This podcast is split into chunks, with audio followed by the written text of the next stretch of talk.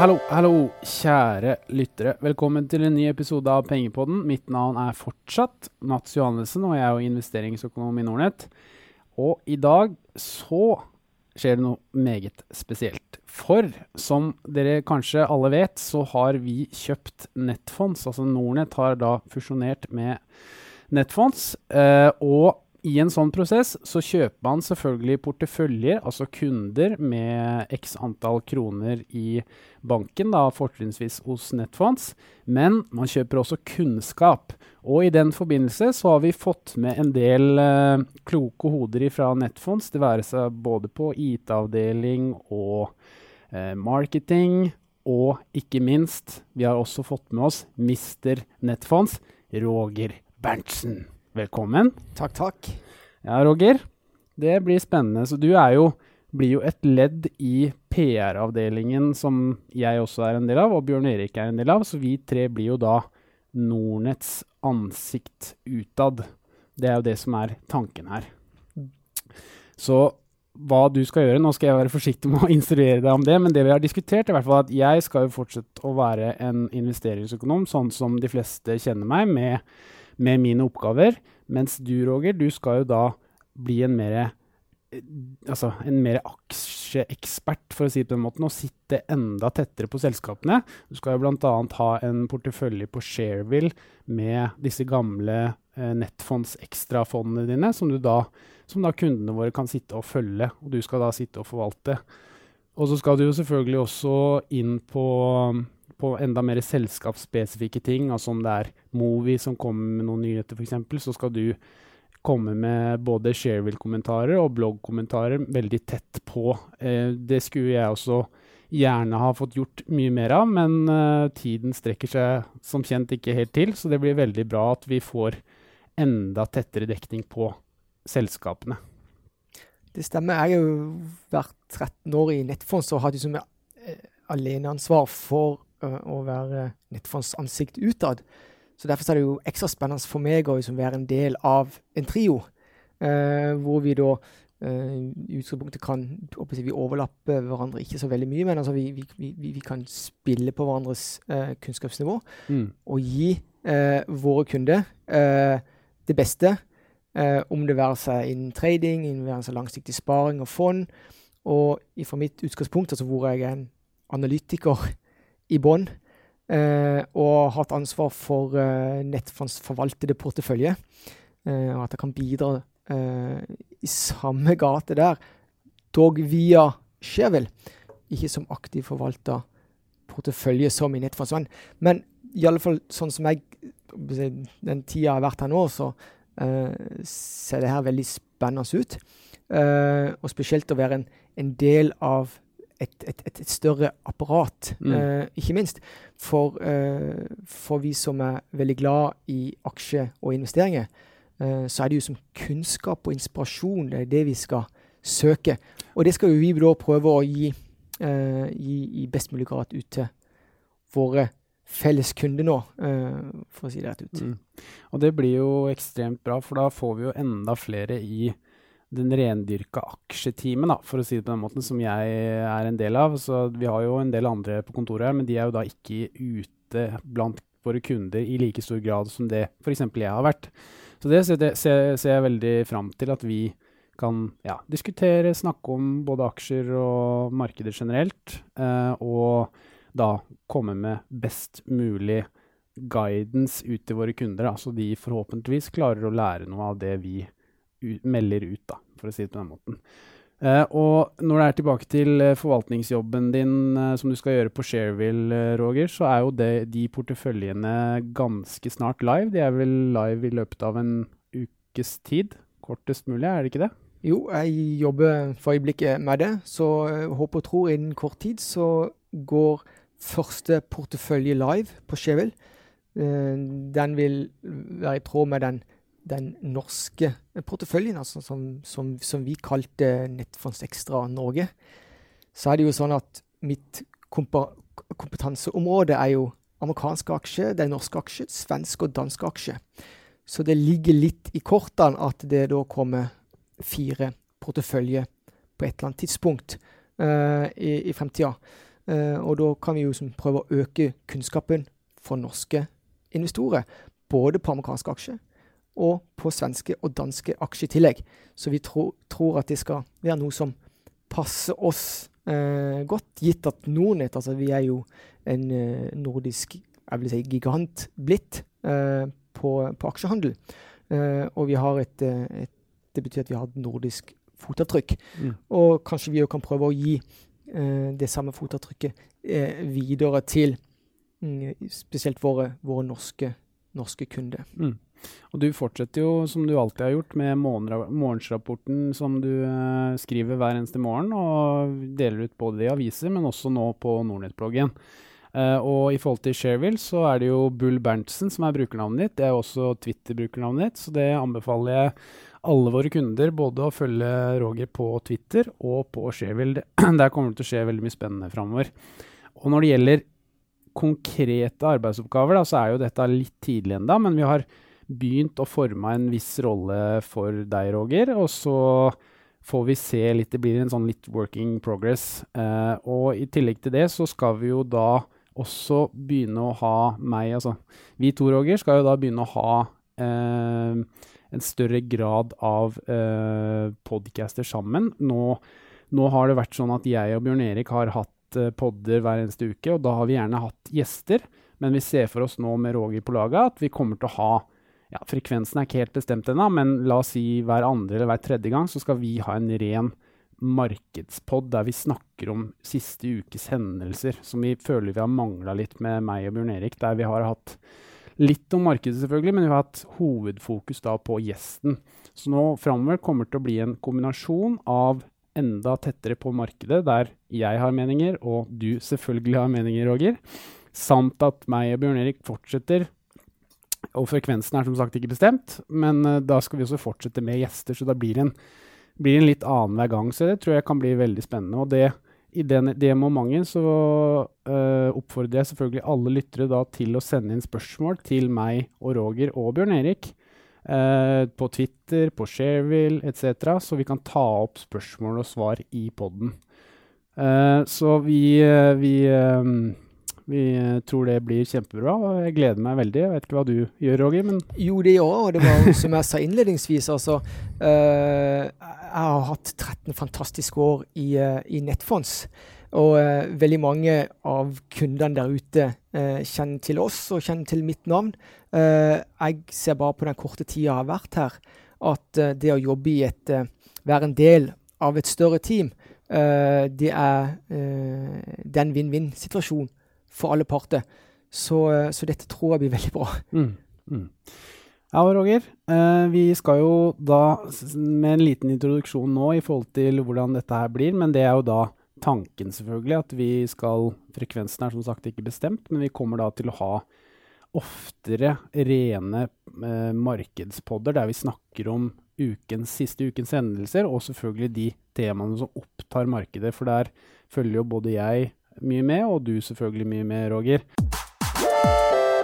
Så hvis vi begynner da eh, med markedet denne uka, det er jo viktig. Da har det jo vært rentemøtebonanza. Og det har egentlig skjedd ekstremt mye. Jeg sitter egentlig i dag, Vi sitter og spiller inn faktisk eh, på torsdag når denne poden går live. Men det er litt av grunnen til det at det har vært rentemøte nå nylig eh, både i Europa, i Amerika og nå ganske nylig siden i Oslo og Norge. Så det har jo vært en eh, voldsom uke med flere ting. Facebook har jo ting som vi skal inn på. Det har kommet nye signaler i handelskrigen. Men hvis vi starter kort da, Roger. Hvis vi starter med Europa og Mario Draghi, som da var ute og kommuniserte i dag. Og der er jo stikkordet igjen 'whatever it takes'. Det er jo sånn at uh, Jeg vil trekke linjen litt lenger tilbake. Når det kommer til rentesetting eller pengepolitikk, så er det jo, uh, er det jo kanskje det viktigste uh, for investor eller folk som er i aksjemarkedet, å ha et forhold til. Og så er det jo sånn at etter finanskrisen så har det jo uh, i alle fall i vestlig verden så har det jo vært nærmest et kappløp om å sette renta så langt ned som mulig. Uh, som det ene er for å stimulere selvfølgelig langsiktig vekstimpulser, som har vært fraværende de siste årene. Men det andre er det at å prøve å eh, Sentralbanken gir ikke uttrykk for det, men det er en slags valutakrig der ute. Eh, nå var det jo sånn at tidlig i uka eh, så var eh, Mario Draghi, sjefen for den europeiske sentralbanken, ute og sa at gitt at inflasjonsimpulsene ikke blir sterkere, eller at inflasjonen skulle falle videre, så eh, utelukka ikke de både rentekutt eller kvantitative lettelser, altså dvs. Si klassisk pengetrykking. Sånn som vi har sett mye av eh, etter 2008 og 2009, etter finanskrisen. Uh, og dette ga jo umiddelbare utslag. Det ene er i valutakursen. altså Euroen falt jo, falt jo betydelig på det. Og når den falt betydelig, så steg jo da aksjemarkedene tilsvarende. Så, så vi hadde en dag tidlig i uka etter ECB, umiddelbare utslag, hvor børsene verden over var i, i, i minus, og endte opp halvannen til to prosent. Mm. Eh, og så har vi jo da eh, i kjølvannet dette hatt eh, rentemøte i Fed. Det var i, det var i går kveld, altså dvs. Si onsdag. Uh, og der ligger det jo innbakt i markedet uh, en forventning om at det skal komme kanskje et par rentekutt i løpet av inneværende år. Uh, og det skyldes hovedsakelig vekstavmatning globalt som en følge av handelskrigen mellom USA og Kina. Så dette, der, dette, dette er store temaer, store begivenheter, som påvirker aksjemarkedet. Uh, og det er klart at gitt at det er så mye usikkerhet der ute, så må vi kanskje forvente at, at det kan bli volatilit volatilitet framover også både i aksjemarkedet og selvfølgelig finansmarkedene generelt. Mm. For Sånn som jeg ser det, Roger, så syns jeg det ser ut som at markedet vil ned nå. Eh, det er en litt sånn teknisk, eh, teknisk, indikator selvfølgelig som man sitter og ser på. Men hvis man ser på oppførselen på markedet, så syns jeg de, altså det reagerte jo kraftig opp på, på en, en, del tweets fra Donald Trump i forhold til handelskrigen her tidligere denne uka. Men jeg føler i forhold til rentesetting osv. at det, det, sys veldig puter under markedet nå. Uh, og jeg føler at det er sentralbankene som holder markedet stabilt og holder det oppe. Og det er ekstrem avhengighet av det. Og man regner nesten med at hvis det kommer en liten korreksjon, så skal sentralbankene være der. Og det er en farlig kombinasjon, fordi de kan være der helt til de ikke kan være der lenger, for å si på den måten. Og når du sier når vi er inne på det med mm, den amerikanske sentralbanken, som har vært en pioner eh, i både kvantitative lettelser og renteoppsetting, så er fortsatt den renta på intervallet 2,25 til 2,50. Eurorenta er i null. Eh, Norges Bank har jo da nettopp i dag satt opp renten til 1,25. Eh, så det er klart, det er jo milevis høyere enn veldig mange andre sentralbanker rundt omkring i verden som har negative renter. Men det er jo fortsatt eh, bekymringsverdig lite hvis det nå skulle virkelig smelle i økonomien.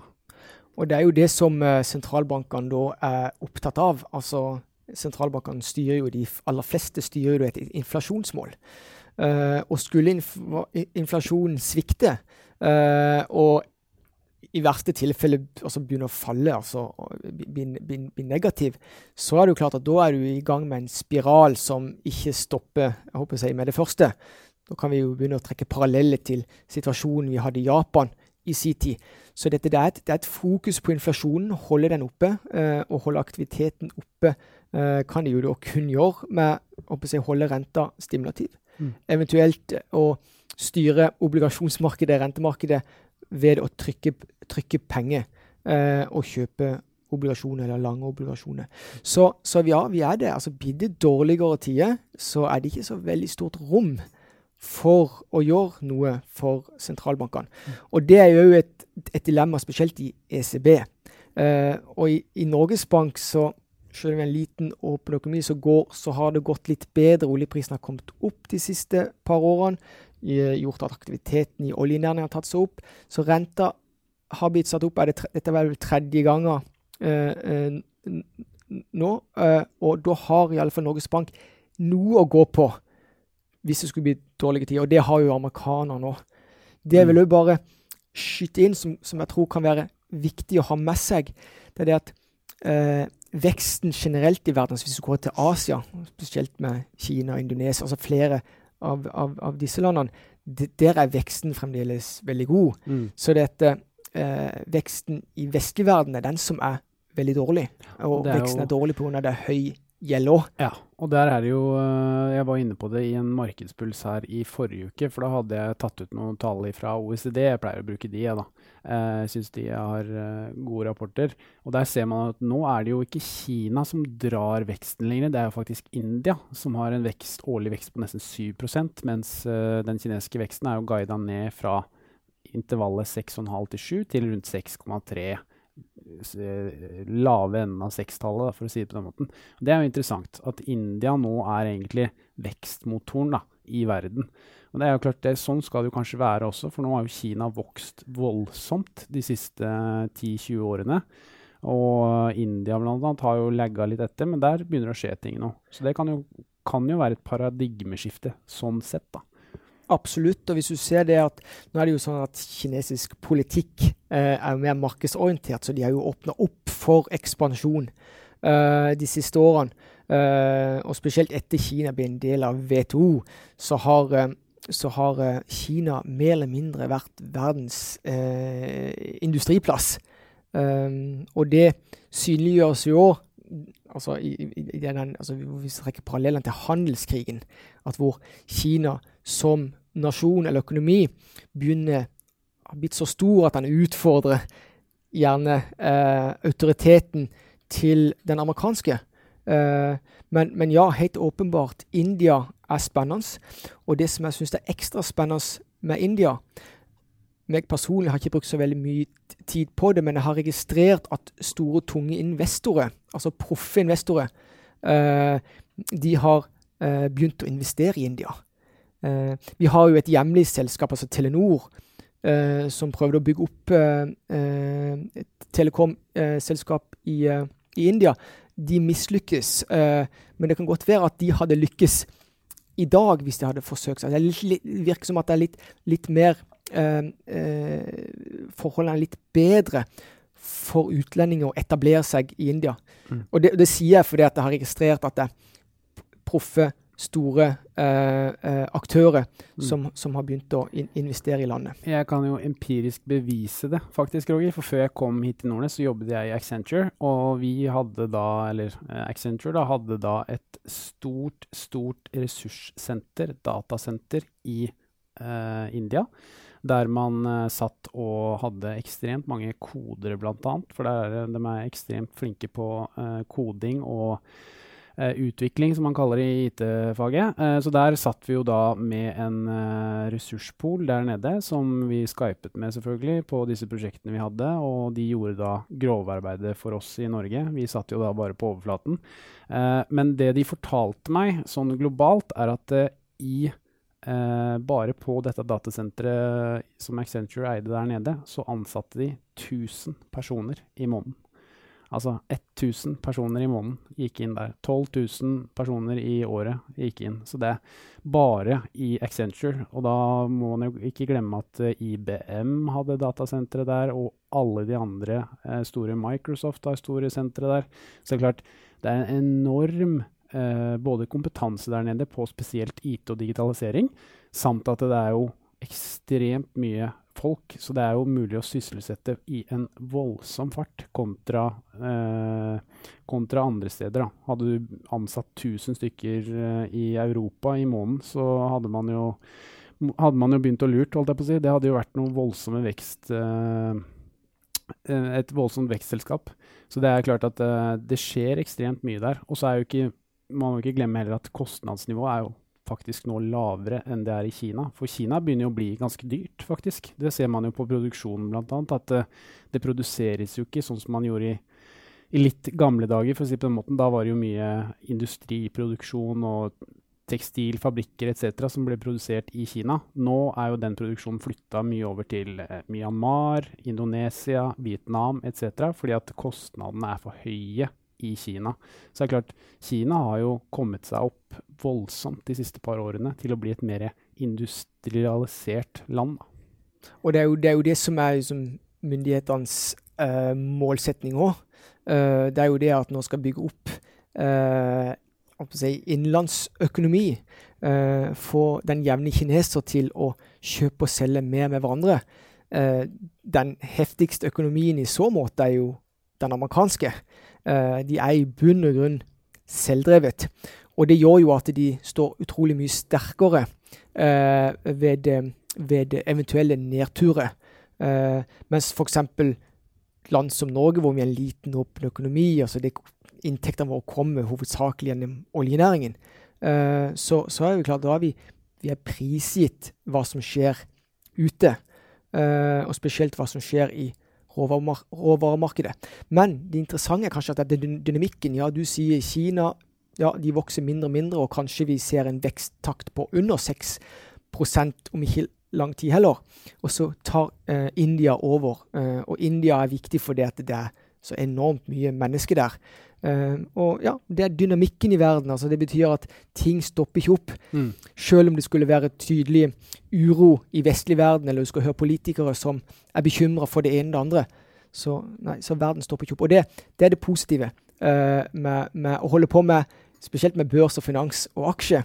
Uh, for det er bare sånn at investeringene må du bare styre i den retninga hvor det mm aktivitet. Showet går hele tiden, framover hele tiden. Det, men det som, når du er tilbake til India, Roger, så er det jo en annen sentral ting med India som vi spesielt i den vestlige verden prisgir, da, investormessig og selvfølgelig uh, human rights-messig, er jo det at det, i India er jo et, en større del av et demokrati enn hva det er i Kina. For det, det er jo kommuniststyrt, og det er klart, det ser man jo nå.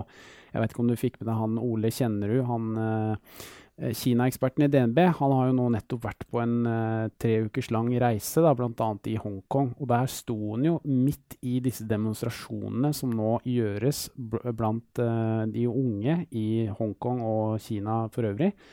Som nå begynner å ha sett seg lei av regimets overvåkninger og uh, undertrykning av menneske, da, både på personvernnivå i forhold til at du ikke eier dine egne data og du blir overvåka hele tiden, men også generelt med rettigheter. Så det er klart, det begynner jo å ulme litt i Kina nå også, fordi at uh, den moderne befolkningen der, de er jo, som vi, uh, som vi, snakket om tidligere, de er jo blitt rikere, mer informert. De skjønner hva som foregår i verden for øvrig, og de begynner nå å ikke finne seg i hva myndighetene på en måte har holdt på med fram til i dag. Da.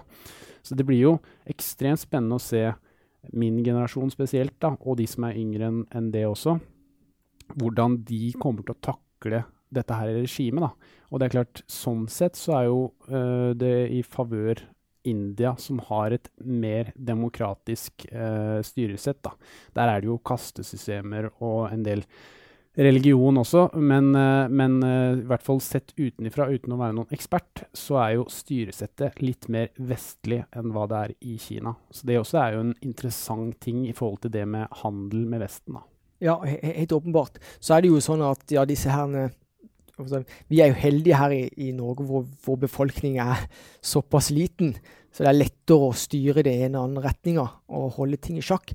Men det er klart at når du har befolknings eh, tall på liksom, over en milliard, eller 1,3-1,4 milliarder, så, så, må en jo balansere på en sånn fin linje. Så det er ikke tvil om at både Kina og ikke minst India de skal, liksom, de skal, de skal gjennom utrolig mange tunge, tøffe prosesser. Så i dag så det jo kan det virke som at liksom, Kinas største prosess er jo da handels, øh, å, å, lage en ny handelsavtale med, med USA. Men som det er, liksom, det er bare toppen, toppen av isfjellet. Uh, strukturelle endringer innenlands uh, måtte de håndtere, og det på et eller annet tidspunkt, uh, eller bli litt mer lik oss, vil en anta, måtte anta. Så, så det, blir, det, blir, det, blir, spennende å se hvordan de håndterer den situasjonen. Jeg har jo sånn generelt tro på at det ordner seg. Mm. at de finner finner riktig vei framover. Uh, men, men, uansett, uh, veksten i Vesten er dårlig med god grunn. og veksten utenfor Vesten, altså dvs. Si ja, som, de landene som vi har nevnt her, den er robust eller sterk. Og det er det som gjør at verden går videre, videre og at forskjellene i verden nå over tid bør minskes. Og Mm. det er jo bra for, uh, for finansmarkedene. Mer, det vil over tid gi mer stabilitet. Og fra Kina og storpolitikk eh, og India ikke minst, til lille Norge, Roger. Her blir det jo, bare for å ha sagt det, at vi har jo en liten agenda, men det er ikke like fast som vi har når vi intervjuer objekter. Så dette her blir jo en litt friere måte å snakke tankene til Roger og tankene mine, og møtes litt midt imellom. Så hvis det kan virke litt forvirrende av og til, så er det det at vi vi liker jo det å snakke om lange tanker og lange bilder, så det, det håper jeg at uh, lytterne har forståelse for, og forhåpentligvis også liker det, at det her blir en litt løsere pod med litt, uh, litt andre ikke så faste punkter. Da. Og det er jo da selvfølgelig da også eh, åpent for masse spørsmål som vi da skal ta videre, bare for å ta det. Men tilbake igjen til eh, lille Norge og her vi sitter, Roger. Så var det et rentemøte i dag klokka ti, Eh, der Øystein Olsen, sentralbanksjefen, hevet renten, som var ventet blant alle, med 25 rentepunkter opp til 1,25. Altså en styringsrente da på 1,25. Uh, dette her var jo som sagt da ventet, uh, men det var jo knytta veldig spenning til rentebanen.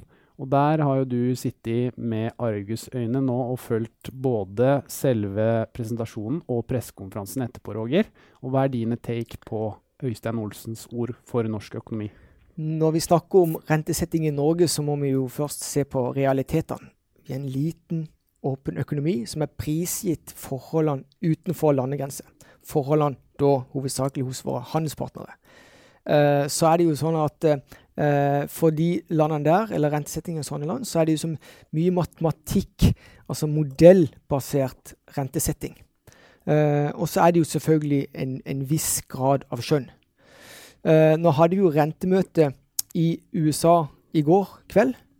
så er det jo sånn at rentesettinga til Norges Bank i dag, den ble eh, avgjort før rentemøtet i USA i går.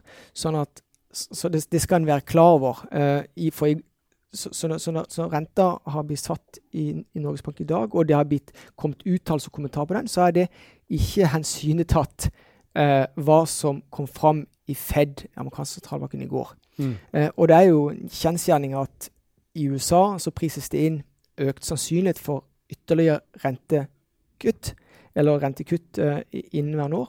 Og det skal jo da matematisk gi lavere rentebane i Norge. Mm. Så og det, ikke minst i Europa også. Ikke, ja, og Mm. så, og så det, det, det, det er naturlig at det er ikke med i, i, i de, den rentebanen som ble publisert fra Norges Bank i dag. Så er det jo sånn at uh, norsk, norsk økonomi, i alle fall i korte bildet, har kommet litt opp igjen pga. spesielt oljenæringen. Mm. Oljenæringen hadde en solid nedtur tilbake i 2014 og 2015.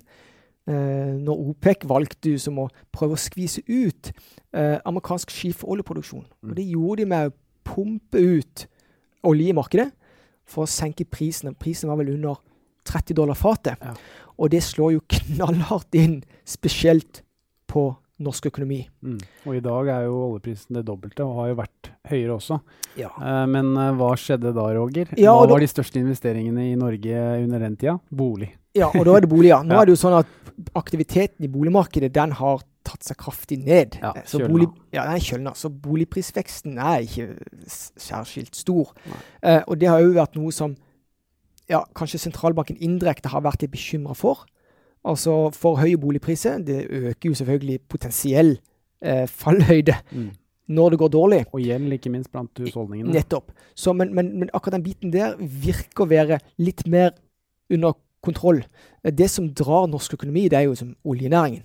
Altså det etterslepet eh, eh, som vi har hatt i oljenæringen, altså dvs. Si at Equinor, eh, som er jo som premiss for norsk økonomi og, og, og største aktør på norsk sokkel, de har jo da jeg, si, skrinlagt eller utsatt en del prosjekter de siste årene, som de da skal liksom prøve å ta fram igjen. Mm. Så nå er det aktivitetsimpulset i den, og det gir jo si, utslag i veksten Mm. i, i Norge, og, og, og så inflasjon. Så renta blir satt opp i tråd med signalet, men likevel så har det skjedd mye utenlands Mm. eh, som vil være retningsdrivende fremover, tror, tror vi da, eh, for eh, sentral, sentralbanken i Norge, så det er ikke sikkert at det kommer en ny renteheving inneværende år, som de ga uttrykk for uh, i dag på, mm. på rentemøtet. du var inne på det med olje, Roger. Så er jo som du sier, så lå det jo brakk da litt tilbake i tid. Men vi ser også nå, hvis du ser på kostnadene f.eks., altså break-even-kostnaden per løftede oljefat, så er jo den nede nå. Jeg gjorde en liten regneøvelse på det, og så er det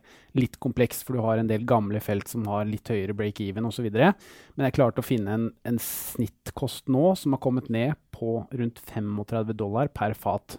Og hvis du da har en oljepris som akkurat nå er på 63 så jo, har du nesten 100 margin. Mm. Så det er klart at det, det, tilfaller jo den norske stat og ja, norsk økonomi. da. Så det er klart at det, sånn som det ser ut nå, så tjener jo oljeselskapene godt med penger. Kontantstrømmen er ekstremt god. Og det kommer jo da selvfølgelig til uttrykk for uh, aksjekurser, høyere oljeaksjekurser, men også da inntekter for norsk økonomi. For man skal huske på det at uh, jeg regna også litt på oljefondet, for jeg hadde en diskusjon med en, eh, en på Twitter. Eh, jeg skal ikke nevne navn eller politisk tilknytning eller noen ting. Men der gjorde jeg et regnestykke at fra to, år 2000 og fram til 2016 så er 6200 milliarder av oljefondets størrelse på rundt 9000 milliarder påfyll av olje. Og Det er jo en direkte konsekvens av det vi nettopp snakket om. At eh, det ganger jo også norsk økonomi olje. Uh, og ikke minst en annen ting som jeg kom på også, er at nå i oktober, snakkes det om i hvert fall, så fyrer de jo i gang uh, Johan Sverdrup. Det er jo største, det største feltet i norsk historie, vel, uh, som nå settes i produksjon. Og det er klart, med en lav break-even-kost, der snakker de vel om under 30 dollar løftekost, faktisk.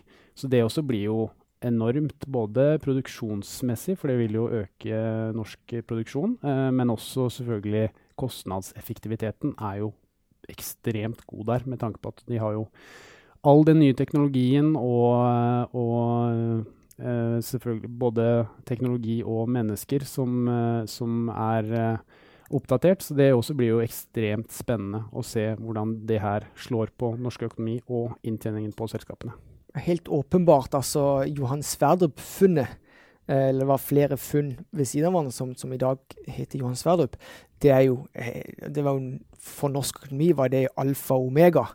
Nå er det jo sånn at det er vel fremdeles det er vel det nest største funnet på norsk sokkel. Jeg tror fremdeles det første funnet er det største. Ja, det men, men, men, de, men, de, er close på hverandre. Men, for norsk økonomi, med og uten Johan Sverdrup, det er noe helt annet. Og så er det jo klart at da hadde ikke renta vært Renta hadde ikke vært eh, in, eller satt opp eh, med mindre ikke Johan Sverdrup hadde blitt funnet. Så det, så det er liksom Det er jo Kom tilbake til at altså, oljen er, har vært viktig for norsk økonomi eh, de siste ti årene, og er det ekstremt viktig i dag, og vil med stor sannsynlighet være den viktigste næringen for norsk økonomi i overskuelig fremtid. Eh, hvis vi skal prøve å dra det litt videre, noe som jeg syns kan være positivt å, å, ha fokus på, det er at den næringen, sjømatnæringa, den er jo i ferd med å bli vesentlig. Eh, kanskje ikke nødvendigvis for norsk økonomi eh, direkte, men indirekte. Altså, vi har en del sjømatrelaterte selskaper som er begynner å bli liksom internasjonale giganter. Så da er det jo hovedsakelig Mowi, mm. det som heter Marine Harvest tidligere. Det som er fordelen for norsk økonomi i så måte, det er det at vi har oljenæring på den ene sida, og så har vi som er, som, er, som, er, som er, sensitiv i seg selv til hvordan det går internasjonal, internasjonal økonomi. Men så har vi òg en, en, en, en, oppbyggende konsumsektor med sjømataksjer i spissen som er defensiv, mm. som står godt imot i dårlige tider. Så, så, så, for vi som er investorer, spesielt på, på Oslo Børs, å få en sammensetning av industri eller sektorer som den som vi er i ferd med å få på Oslo Børs, den er veldig positiv med tanke på årene som kommer. Mm. Og når du er inne på eksport, Roger, så eksporterte vel vi norsk laks og fisk for 99 milliarder. Det var 1 milliard short for 100 milliarder i fjor. Uh, men det, er også, det, er jo i stor grad også et valutaspill på den svake norske krona mot de ledende valutaene. Men jeg må også skyte inn at turisme også har jo blitt en av de eh, altså dominerende, kall det nye føttene som vi har å stå på her i Norge. da. Om det er Lofoten, eller om det er man vil i Dyreparken i Kristiansand, eller besøke Oslo. Men i hvert fall det også har man jo sett de siste årene at det er en ekstrem ny tilkomming av eh, turisme her i Norge. Så det også er jo et nytt bein. Da. Og da kan vi jo nevne Hurtigruten, vi kan nevne alle mulige cruiseselskaper også, som nå svinger innom fjorder og, og, havner rundt omkring her i Norge. Og det er helt klart det ene er jo at det er utenlandsturisme. Men det er òg den der, hvis en skal si den positive effekten av svak krone, eh, eller tilsynelatende sterk dollar, så, så, blir det at vi nordmenn nå vi ferierer mer. Eh, vi er mer på oppdagelseferd i eget land. Mm. Eh, og det òg, om noe, er det positivt eh, for norsk økonomi, hvis det er noe som kan få feste uh, og, og fortsette. Yes, Roger. Uh, vi må jo innom litt om uh, handelskrigen nå. For der også har det jo kommet Altså, det kommer jo meldinger hele tiden på Twitter, så det er vanskelig å holde seg, holde seg uh, helt 100 informert her. Det kan være at det har kommet meldinger mens vi sitter her. Det vet man jo ikke. Men man fikk jo nå meldinger om at nå skal jo da endelig Trump møte Xi Jinping, altså presidenten i Kina, på dette G20-møtet i Japan. Og det virker jo som at det, det, er det markedet venter på nå. Altså, du kan si hvor mye du vil med, med, med andre vekstimpulser osv., men med en gang det kommer positive nyheter fra, fra, handelskrigen, så ser vi at børsene går skyrocketing. Mye mer enn rentenedsetting etc. Så det er jo tydelig at det er en sånn propp på eh, markedet her nå. At det ligger et lite teppe over det. så at eh, det bekymres ekstremt for denne handelskrigen og selvfølgelig konsekvensene av det. Så hva er, hva er ditt take på det, de siste signalene vi har fått fra Trump nå? Ja, altså Handelskrigen er helt åpenbart. Det er jo den røde tråden uh, i veldig mye av det vi har snakka om uh, i dag. Og det påvirker jo, uansett hvor man vrir vende på det, uh, rentesettinga ulike, hos ulike sentralbanker, både i Fed og i Norges Bank, ikke minst. Det som, er, det som er viktig å å ta med seg det at handelskrigen den har jo vart nå i ett og et halvt år. Så er det jo sånn at eh, en disputt mellom to land hva angår handel, eh, tollsatser etc., eh, gitt at den løses på kort tid, så får det ikke noe effekt. Om noe, så får det kanskje en positiv effekt. Nå har det jo gått et halvt år, det har gått ett år, og det har gått halvannet år da begynner det å, å, å, å, gi effekt, negativ effekt eh, rundt om i verden. Altså det vil si at det ene er som konsumenten altså de, Ikke nødvendigvis at konsumenten er så veldig bekymra for det, men, men, bedrifter som skal investere. Mm. Det er noe som ble vektlagt under sentralbankmøtet i Fed i går. Eh, investeringer for bedriftene de uteblir fordi at det er usikkerhet. Hva, hva, hva skjer i neste uke? Hva er tollsatsene om et halvt år, eller? Så, og, og da, når de stopper opp, så vil det få e, enorme påvirkningskraft, negativ i så måte, på, på verdensøkonomien. Ja. Og det, det, det, det, bærer, det bærer lange renter preg av. det. Altså, lange renter har kommet kraftig ned. Så, dette, så handelskrigen er viktig. Usikkerheten er stor. Uh. Mest sannsynlig så vil den løses, men når uh, det skjer, uh, det, det, er et åpent spørsmål. Ikke sant? Også, og som bedrift også, så sitter man jo ikke og, og legger planer for neste uke. Man legger jo tre-, fem- og tiårsplaner, ikke sant. Og det er klart at du vil jo bare se nå framover at skepsisen blant bedriftseiere øker, og investeringene holdes igjen. Altså at man veit ikke helt hva som skjer i neste uke, for å si det rett ut. Så man, da velger man heller å vente. Så det er klart at det, du har begynt å se tegn på det nå, men du vil jo se en ytterligere eh, forsterkning av dette her framover. For det, det har jo vært planlagt prosjekter fram i tid, men de skrinlegges jo nå. Så det er klart at eh, det er jo en konsekvens altså, som vi bare vil eh, føre med seg jo lenger vi går nå, og jo lenger det er usikkert i markedene. Etter hvert så vil det stoppe opp mer og mer blant bedriftene, for man, man har ikke den visibiliteten som man er ute etter hvis man f.eks. skal investere i en ny fabrikk i Kina eller Vietnam, eller hva det skulle være. da. Så det er klart at det, det er jo tungrodde prosesser som tar tid, og at man ser det i de harde dataene som man kan sitte og kikke på. Så det, blir, det er lett å, å kalle det uh, se seg blind på en måneds uh, konjunkturrapport, for å si det på den måten at det ser ut at det er i gang igjen. Men, man må liksom se de lange linjene her, da, og se ordrebøkene frem i tid. Ja, og en annen ting er det at aktørene eh, rundt om i verden, de har jo som lært eh, politikken til Trump å kjenne. Hans sin eh, forhandlingsstil. Normalt sett så forhandles det eh, på de fleste eh, nivåer i samfunnet, men spesielt i, når det kommer til toppolitikk, så altså, det handler om diplomati. Eh, at du har dialog og respekt og forståelse for hverandres synspunkter, og at du prøver å søke vinn-vinn-situasjoner. Og det driter Trump i. Det, dropp, det dropper Trump. Og eh, så lenge han er president, så må du anta at han dropper det så lenge han er president. Og så har vi jo kommet i en, en, en situasjon der jo som nå er det opptak til nytt, nytt valg. Eh, og Trump han ønsker jo selvfølgelig å øh, fire nye år på et tidspunkt. Mm, det kom han, han satte jo i gang valgkampanjen sin nå på onsdagen, mener jeg. Nettopp. Og da er det jo så spørsmålet sånn, sånn taktisk sett, altså må, må, vi begynne å tenke spillteori her. altså øh, Mest sannsynlig, altså Han ga vel uttrykk for at han ville kjøre samme tema som han, som han hadde når han vant i første omgang. Og Da handler det om å gjøre, make America great again. Og nå har han jo satt i gang en skikkelig knallhard kamp eh, mot uh, flere av sine handelspartnere, og ikke minst Kina. Mm. Eh, hvis den da skal avblåses nå, så kan du godt tenke at hans valgkamp å bli litt annerledes. Så det er ikke sikkert han ønsker det engang. Fra den annen side så har kineserne lært Trump å kjenne. Fordelen til kineserne er at de har mer langsiktige strategiplaner for egen politikk og for, for landets uh, fremtid.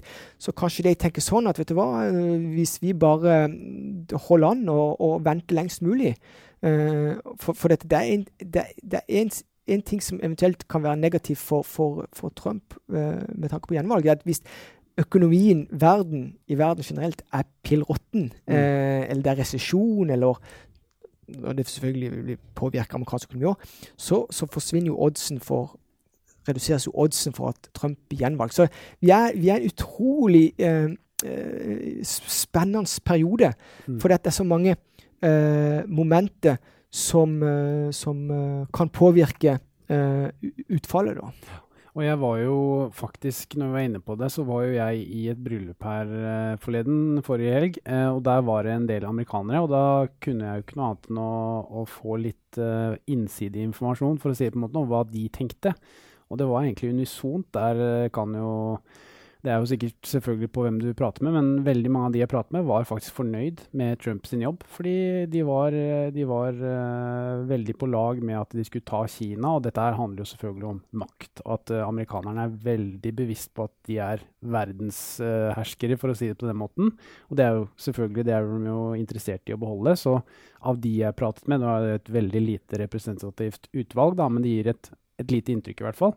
Og der virket det som at de var storfornøyd egentlig med det Trump gjorde. Eh, og ikke minst hadde sett, satt i gang. Da. Så det er klart, Og de sa jo det veldig konkret, at du må skille på eh, karisma og person. Altså, de forsvarte ikke hvordan type Trump var ut ifra som person. De likte ham jo ikke selvfølgelig som en, eh, som en taler osv., men det var den derre den handlingen han utøvde, som de satte pris på. Da, at han var tøff, og han gikk foran for Amerika da, og ofret uh, ofret det han kunne for å liksom uh, begunstige Amerika. Og det var det de satte pris på. De så liksom igjennom denne eh, retorikken og alle faktene og alt mulig som kommer rundt, som, som blir mye fokus på i media. Mm. Så det er jo interessant at man, hvis man ser på ja, vanskelig å si den jevne velger, da, men uh, hvis man ser et snitt på den amerikanske befolkningen som uh, gir et representativt bilde, så syns jo de uh, den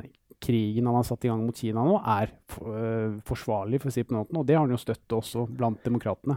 Ja, så er det jo så er det jo en, det er jo en kjensgjerning. Altså, arbeidsledigheten er lav. Altså, dvs. si Sysselsettingen er god.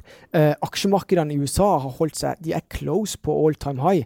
Så, så formuen til den jevne amerikaneren er robust. Og det er jo vitner om at ok, i denne herne, handelskrigen så ser du at, at, at, USA er jo helt åpenbart den sterke part. Uh, og, og, vi ser det i dollaren. Dollaren er utrolig sterk. Altså når, når verden er usikker, så strømmer jo som kapitalen til dollaren. Uh, og det er jo veldig negativt for alle andre som har gjeld i dollar. Så, så, så, Trump vet at han har sterk sterke kort på hånda i en langvarig si, tautrekking eh, mot Kina. Men spørsmålet er hvor langt skal du dra det før at det faktisk kneler verdensøkonomien og deg in indirekte. Mm. Og så, så, må vi òg være si, prøve å ha et, et, et, et, mest mulig objektivt syn på, på, handelskrigen. Så er det jo klart at mye av Trumps uh, uh, argumentasjon er jo berettiget. Uh, og, og, jeg tror alle parter vet om sine sterke og svake kort. Kinas kanskje svakeste kort er det at de er ikke lenger en fremvoksende økonomi. Uh, og bør ikke eh, behandles som om de er det eh, på det globale handelsmarkedet. Mm. Så der tror jeg at spesielt i sånne G20-fora, som vi, nå er det jo straks et G20-møte, hvor, hvor Trump og, og, og, og, den kinesiske presidenten skal, skal, ha en ny samtale. Men der tror jeg det vil være en, en lettere for, for, USA å vinne eh, gehør hos europeere eller hos andre på at vet du hva, eh, eh det, skal være litt mer rettferdige eh, eh handelsstrømmer eh, knytta til, til, til, Kina eh, i, i framtida, pga. at de er blitt en såpass dominerende spiller globalt. Så, så det er svake og, og, og, sterke kortet for begge sider. Så, så, derfor så har jo jeg sånn, min personlige mening at dette her løser seg. Mm. Eh, men, men, men, jo raskere, jo bedre for alle. Så får vi jo se hva, hva sommeren vil bringe. Uh, vi må også innom en annen spennende nyhet som kom denne, denne uka her. Og det er jo ja, Det har vært lite fokusert på det egentlig i norsk media, men det er jo egentlig en ganske stor ting. fordi at det handler jo om uh, Facebook, som nå har utstedt sin egen kryptovaluta, Libra. Og i dette koblet av uh, infrastruktur så har de jo da fått med seg bl.a. Uh, formidlere som PayPal og denne kryptobørsen Coinbase. Samtidig som at de også da har gjort partnerskap med både Uber og Spotify, som gjør at de med en gang egentlig kan nå 100 millionervis av brukere. Spotify har en halv milliard daglige brukere. Uber har, uh, jeg vet ikke tallet, men ekstremt mange brukere globalt.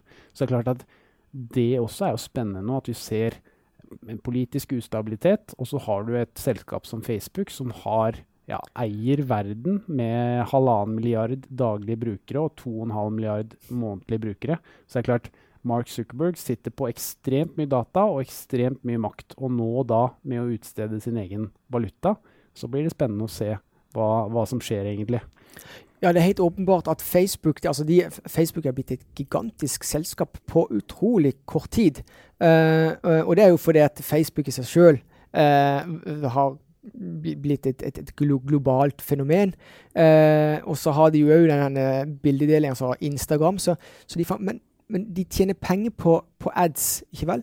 Så det er klart at Facebook, hvis de skal ha livets rett lenger fram i tid, så er de nødt til å bredde selskapet sitt. Og hva er Eh, det er jo ikke noe som er bedre enn å komme inn på finanssektoren og på betalingstjeneste. Mm. Uh, for den strømmen du får, eller informasjonen du eventuelt skulle få uh, av, uh, gjennom betalingsstrømmene, den er utrolig verdifull. så, er jo, så er jo spørsmålet om dette er noe som lar seg gjøre regulatorisk. Altså, enn så lenge så er ikke dette her regulert. altså alternative betalingsstrømmen er jo sånn at det er ikke regulert, for vi har et, et juridisk lovverk som strekker seg tilbake til hvordan det var på midten av 1900-tallet. Mm. Uh, så, så, Facebook er, i, uh, det er et spennende selskap som er foroverlent, uh, og det er det noen som har muligheten til å få til et eller annet innen nye betalingsløsninger, så tror jeg det er spillere som Facebook. Men de skal nok gå mange runder med uh, regulatoriske Altså for, for, å komme i mål uh, med dette prosjektet. Så, så, det blir spennende å se, for dette, alt handler jo i bunn og grunn om at i dag, hvis du skal flytte penger fra en til en annen og gjerne over landegrenser, så er det enorme kostnader forbundet med det, uh, og, og, og, kostnader og avgifter for forbruker. Så det ligger vel litt i kortene at dette, dette, dette er liksom startskuddet for at det skal bli mer effektivt betalingssystem globalt. Mm. Eh, og det er naturlig å anta. Ja, og så er det jo selvfølgelig også et lite stikk mot uh, vanlige store retail banks, altså type DNB og Morgan Stanley, Goldman Sachs etc., disse store internasjonale. Uh, men det er også et lite stikk mot uh, sentralbanker, egentlig. Ja, ja, det er klart at dette her er jo altså, for, for, meg er det sånn, Jeg liker gjerne å se realismen i ting, og at dette her er jo som farbart. For dette er klart at hvis de lykkes med det, for at de skal lykkes med det, så vil det komme mye angrep fra andre hold. Jeg tror jo kanskje at Apple, Apple Pay, er den mest nærliggende vinneren i, i dette spillet med, med, med, betalingsformidling og pengestrømmer over eh, landegrenser på effektiv måte. Og det er jo fordi at Apple fremstår i dag som et ekstremt robust selskap. Det er nesten trippel A-rata. Så det at du som forbruker eller kunder Apple har stor tillit til Apple. Uh, tilliten til Facebook derimot, den er jo litt i andre enden av skalaen. Mm, for der så, har det vært en del skandaler med dataglepp ja. osv. Så, så hvis du tvinger meg til å ta, uh, ta en beslutning i dag på hvem som blir vinner på betalingsformidling fram i tid og er med på å effektivisere dette, så er det jo for meg Apple. Mm. Eh, for dette de ligger så mye lenger fram, og så har de den nødvendige tilliten, tror jeg, som er helt avgjørende når det kommer til, til uh, betalingsformidling eller, eller uh, ja. Mm. Ja, Roger, da har vi fått kjørt igjennom uh, en del ting. Vi, en, vi, hadde jo en litt lang innledning der vi snakket om uh, deg og din introduksjon her til Nordnett. Og det, det, blir jo en, som sagt en working progress i forhold til, i forhold til hvordan det blir, men det blir helt sikkert veldig bra. og så er det jo også da mm, interessant hvis dere som lyttere gir oss feedback på denne type pod, om, om dere vil ha mer av det eller, eller mindre av det. Eh, men det blir jo da en, et ledd i å ha en mer informerende, markedstett på børsprat eh, blant dere lyttere, som skal være en oppsummering i, mm, altså, i, løpet av uka, for å si det på den måten. Og da selvfølgelig også at dere kommer med masse spørsmål, så skal vi prøve å, å få svart på mest mulig av det. I tillegg til å da selvfølgelig snakke om tematikken i markedet, både de små, kortsiktige og de større, store, tunge temaene. Så jeg tror det blir eh, bra, Roger. Det tror jeg òg. Og i alle fall som, for, mitt ståsted så er det jo som det som ligger meg nærmest i hjertet, det er jo valuation, eller verdsettelse. Mm. Uh, uten at vi skal gi råd i podkasten på kjøp og salg av aksjer, så kan vi i alle fall touche temaer som går på, på, på verdsettelse, og det vil jeg sette stor, stor pris på. Uh, om det skulle være Equinor, eller om det skulle være Movi, eller den type ting. Mm. Uh, for dette, det er jo sånn at i alle fall i aksjemarkedet. Altså money talks. altså På et eller annet tidspunkt så blir ting for dyrt. Uh, og vi har jo sett, uh, spesielt uh, i fjor høst, når markedet kom kraftig ned, så, så, var det jo en del verdsettelse der ute på selskapet som var, som var, som var altså Hvor prisinga var veldig, veldig. I den høye enden, for å si det mm. mildt. Ja. Ja, helt klart. Så det blir jo selvfølgelig en del av dine fokusområder eh, også, Roger. Enda tettere på de selskapene som du kjenner godt og følger godt. Og det skal jo da selvfølgelig også da kommuniseres ut til kundene. Så hvis det skjer noe dramatisk i et selskap, så er Roger der med en gang. Både på Shareville og gjerne også ja, YouTube gjennom markedspulser, og selvfølgelig da etter hvert også mer og mer i podkast. Men den vil jo da Podkasten vår vil jo da bli en mer ukentlig sak som vi går ut med hver eneste uke, og vi oppsummerer de, de temaene som vi har tatt opp, da. Men det, det blir raskere oppdateringer med, med, deg på laget, Roger, så det tror jeg blir kjempebra. Så til dere lyttere så takker jeg for at dere hørte på, og så må dere som sagt da veldig gjerne sende oss spørsmål og kommentarer på den type nye, nye pod, og ikke minst ønske Roger hjertelig velkommen til Nordnett. Så eh, med det så ses vi egentlig neste uke, og så snakkes vi. Ha det bra.